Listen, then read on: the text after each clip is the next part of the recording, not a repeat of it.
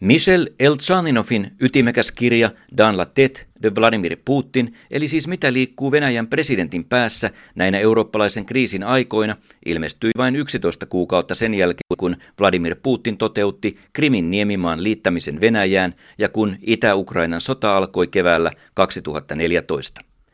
Tammikuussa 2015 Putin jakoi huippuvirkamiehilleen paketin kirjoja, kirjoituksia ja ajatuksia niiltä venäläisiltä filosofeilta ja intellektuelleilta, joiden ajatusten hän toivoo olevan kuin ideologiset tukipylvät politiikkansa toteuttajille ja kansalaiset liikkeelle saattavina henkisinä voimina.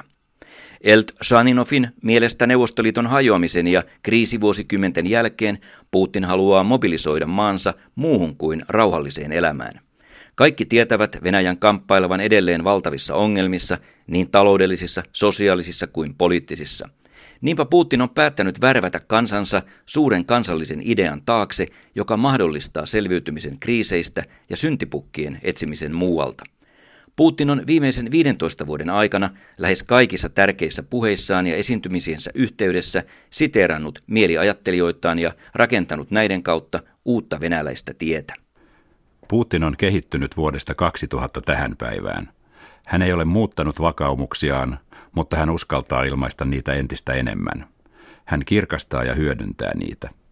Ajatusten kirkastaminen tapahtui vuosien 2004 ja 2008 välillä. Ja toisen presidenttikautensa aluksi vuodesta 2012 lähtien Putin on toiminut kuin kostonmerkin vaikutuksessa häntä vastustanutta oppositiota ja länttä kohtaan. Käännöksen konservatismiin hän otti vuonna 2013 ja seuraavana vuonna hänestä tuli imperialisti. Ja täysin kiertelemättä hän on ruumiillistanut revanssinsa niitä kohtaan, jotka kannattivat Neuvostoliiton sortumista ja sen muodonmuutosta demokratiaksi. Venäjän presidentti haluaa myös jättää jälkensä historiaan, sillä hänen mielestään Venäjän historiaan syvällisesti ankkuroituneet ajatukset ovat välttämättömiä. Toisarvoista on, uskooko hän itse niihin. Vladimir Putin on ehkä kuten Dostojevskin sankari Dimitri Karamazov, laajakatseinen luonne, samalla kertaa kyyninen ja idealisti, molemmissa kuitenkin rehellinen. Löytääkseen Putinin doktriinin filosofi Michel Elchaninov käy läpi joukon Venäjän presidenttiin vaikuttavia ajattelijoita. Muun muassa sellaisista nimistä kuin Ivan Iljin, Karl Schmidt, Konstantin Leontiev, Nikolas Danilovski, Lev Gumilev, Alexander Prohanov, Immanuel Kant sekä itse Hegel muodostuu putinismin filosofiset lähteet. Vaikka ne eroavat monellakin tapaa toisistaan, niitä yhdistää El Shaninovin mukaan kaksi pilaria, imperiumin idea ja sodan puolustus. Ja ne olivat myös neuvostoajattelun sovjetismin ytimessä. Iljin ihannoi valkoista imperialismia, Leontjevilla on konservatiivisuuden perusteita, Danilevski on kehitellyt panslavismia, euraasialaisuuden juuria pohtii Gumilev ja vaikka nykyajattelijoista Prohanov saattaa oikeistomietteinen olla liiankin radikaali Putinille, seurataan hänen ajatteluaan tarkasti, erityisesti Putinin lähipiirissä. Tavattuaan Prohanovin, Elchaninov kirjoittaa. Hän ehdottaa erittäin rahvaanomaista versiota slaavilaisuuden perinteestä – ja kiteyttää sen kolmeen sanaan. Messianismi, imperialismi ja sota- tai voimapolitiikka. Prohanovin mukaan Venäjän tie syntyi 1400-luvulla teoriasta Moskova on kolmas Rooma, jonka kohtalona on tulla Konstantinopolin kaaduttua kristinuskon johtajaksi. Tämä kirkastui 1800-luvulla ja koki muodonmuutoksen Venäjän imperiumin kaaduttua. Tänään on syntymässä viides imperiumi, vakuutti Prohanov minulle. Neljä edellistähän olivat Kiovan ja Novgorodin Venäjä, Moskovan suurruhtinaskunta, Romanovien keisarikunta ja neuvostoimperiumi. Prohanov rakentaa kolme perustetta ajatuksilleen. Ensinnäkin Venäjä on imperiumi, jonka rajat hengittävät. Se siis sallii alueliitokset – Prohanovin mukaan, vaikkei Putin ole vielä lausunut ääneen imperiumisanaa, hän on jo aloittanut sen toteuttamisen. Se alkoi vuonna 2008 Georgiassa. Toinen peruste on se, että Venäjä on aina totellut jumalallista oikeutta ja että aina on ollut olemassa venäläinen messianismi, joten idän ja lännen välillä ei ole ollut ainoastaan strategista vastakkainasettelua, vaan myös henkinen.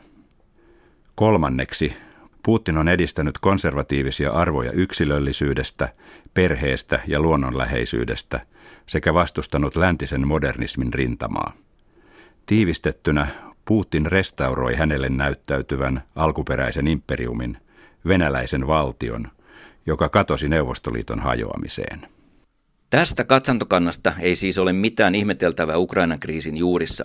Länsi auttoi Maidanin ukrainalaisvallankumouksellisia Venäjä omanmielisiään niin rahalla kuin muulla avulla. Imitoimme vain länttä, hehkuttaa Prohanov Elchaninofille, joka poimii kirjansa myös Vladimir Putinin usein referoivan filosofin Ivan Iljinin, joka kuoli 50-luvun puolivälissä. Yksi hänen pääteoksistaan oli pahan vastustamisesta voimaa käyttämällä. Filosofi oli vankka kommunismin vastustaja ja yksi taantumuksellisimmista valkoisten upseerien ideologian kantajista, ja samalla kuitenkin erittäin kriittinen suhteessa liberaaliin demokratiaan. Hän viehtyi myös joksikin aikaa natsismista, sen luomasta uskosta kansaan, kansakunnan neroudesta, kunnian tunnosta, itsensä uhraamisesta, sosiaalisesta oikeudenmukaisuudesta ja kansallisesta veljeydestä. Natsismin virheinä hän piti sen uskonnon ja kristillisyyden vastaisuutta. Ilin profetoi teksteissään ihanteellisen johtajan muotokuvaa. Elt Shaninov on lähes mykistynyt, kuinka paljon tämä taulu muistuttaa varoittavaa ja imartelevaa muotokuvaa Putinista.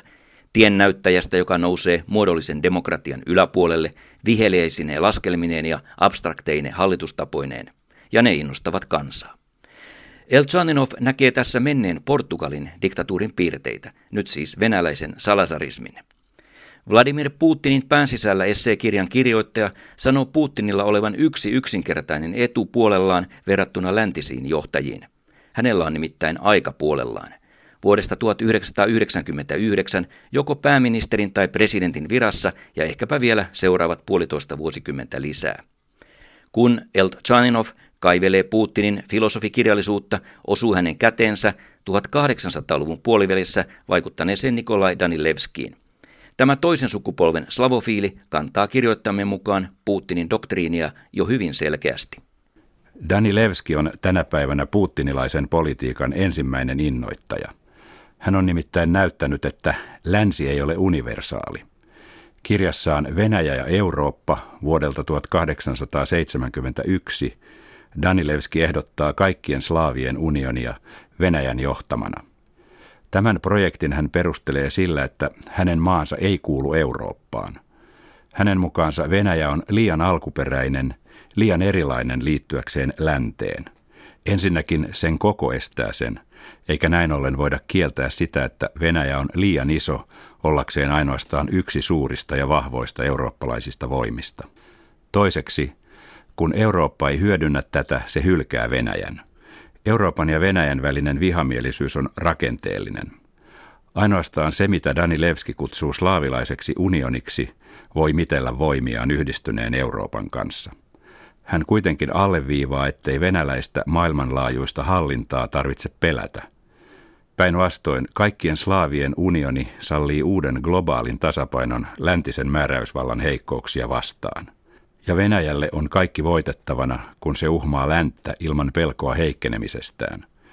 Danilevskille kamppailu länttä vastaan on ainoa hyödyllinen keino venäläisen kulttuurin parantamiseksi ja samaten panslavistisen myötätunnon edistämiseksi. Hegelia seuraten Danilevski muotoilee sodan etiikan hetken, tehokkaan kansallisvaltion, jossa jokainen kansalainen on valmis uhraamaan oman onnensa ja jopa yksilöllisen olemassaolonsa yhteisen pelastuksen hyväksi. Juuri tästä perusteluketjusta presidentti Putin rakensi puheensa maaliskuussa 2014 Krimin valtauksen yhteydessä. Hän väitti, että kolmen vuosisadan ajan länsi on yrittänyt työntää Venäjää nurkkaan ja se on nyt lopetettava. Geopoliittisessa ajattelussaan Putin on kääntänyt voimakkaasti katsettaan Euraasian suuntaan. Ranskalaisfilosofi Michel Elchanenov on löytänyt tähänkin venäläisfilosofiset juuret. Neuvostointellektuelli Lev Gumilev halusi herättää henkiin jo liki sata vuotta sitten esillä olleet ajatukset euraasealaisuudesta. Se piti sisällään ortodoksislaavien ja turkinkielisten muslimien luonnollisen unionin Keski-Aasiassa. Melkoisessa suosiossa Venäjällä oleva Gumilev on kehittänyt näkemystään käsitteellä kiehtovuus. Se on sekoitus tieteellisyyttä ja mystiikkaa. Eltsanenov sanoo Putinin käyttäneen tätä käsitettä merkitsemään venäläistä ylivoimaisuutta. Gumilev kutoi tähän yhteen auringon kosmisen energian, maan eläväiset ja mineraalit, ja kaikki tämä inkarnoituu euraasialaisissa kansoissa. Tämän päivän euraasialaisuuden kannattajat haluavat rakentaa maaimperiumin meriimperiumia vastaan, eli anglosaksista maailmaa vastaan.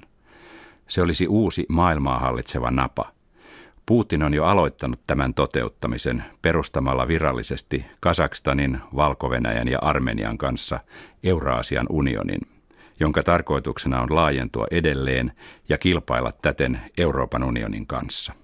Kuinka pitkälle sitten Vladimir Putin on valmis menemään venäläisellä tiellään imperiumin uudelleen rakentamisessa – Tähän Michel Elchanenov vastaa, että vaikka Putin on ennalta arvaamaton, rakentuu hänen projektinsa venäläisten puolustamiseen tai paremminkin venäjän kielisten puolustamiseen, panslavismin, solidaarisuuteen, ortodoksiseen veljeyteen ja tiettyyn neuvostonostalgiaan.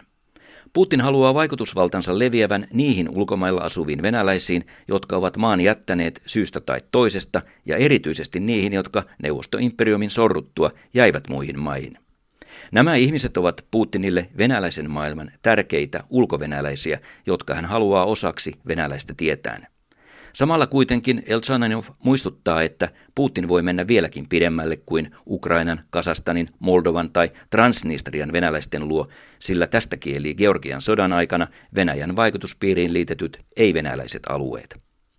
Euraasialaista maailmannapansa hän on jo taloudellisesti ja energiapoliittisesti alkanut tukea uudella ja laajalla yhteistyöllä Kiinan ja Intian kanssa. Näin ollen Keski-Aasian kilpajuoksu Yhdysvaltain kanssa on jo käynnissä. Euroopassa Eltsanonovin mukaan Putinin katse kohdistuu Bulgariaan, jonka sisäinen hajanaisuus, kansalaisten maastapako ja vahvat spirituaaliset siteet Moskovaan saattavat kääntää tämän NATO-maan sittenkin itään. Ukrainan kohtalon Elt Shaninov näkee Putinin mieliajattelijoiden kautta olevan jotakuinkin sinetöidyn. Ukraina on Putin-filosofien mielestä tärkein pelinappula. Kiova on slavofiileille kiistämätön ortodoksisen Venäjän syntylähde ja ukrainalaiset ovat ensimmäiset slaaviveljet. Filosofi Iljin sanoo eurooppalaisten haluavan työntää Venäjää kohti Aasiaa ja ottaa siltä eurooppalaisia maa-alueita, kuten Ukrainan. Ukrainan onkin valittava, kuuluuko se Puolaan vai Venäjään. Mutta euraasialaiset pitävät täysin absurdina Ukrainan leikkaamista Venäjästä ja kieltävät siltä itsehallinnon. Asian kysyminen keneltäkään on sama kuin kysyisi valaalta, onko se kala vai nisäkäs. Eltsaninov muistuttaa historioitsija Kirill Lipatovin ajatuksilla epävakaitten venäläistettyjen alueiden riskeistä – hän on skeptinen sen suhteen, miten Uus-Venäjän alueella asiat saadaan normalisoitua ja pelkää rikollisjärjestöjen luovan nopeasti aseiden, huumeiden ja muun rikollisuuden toimintaympäristöt ja Euroopan saavan naapuriinsa syöpäkasvaimia näiden köyhien, eristettyjen ja oikeudettomien alueiden tullessa toimeen kuka mitenkin.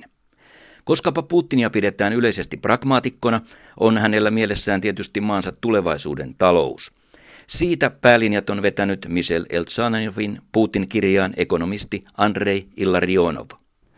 Putin ei halua punaista imperiumia, ei monarkiaa, ei patriarkaalista imperiumia, eikä puhdasta euraasialaista maailmanvaltaa. Hänen visionsa rakentuu tehokkaaseen, keisarilliseen, moderniin ja markkinatalouteen perustuvaan järjestelmään.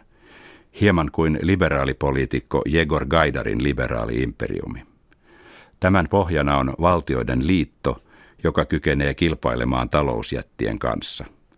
Putin haluaa hankkia resursseja tähän kilpailuun uusilla voimilla, eikä hänen talousdoktriiniinsa kuulu vaihtoehtoa globaalille finanssikapitalismille.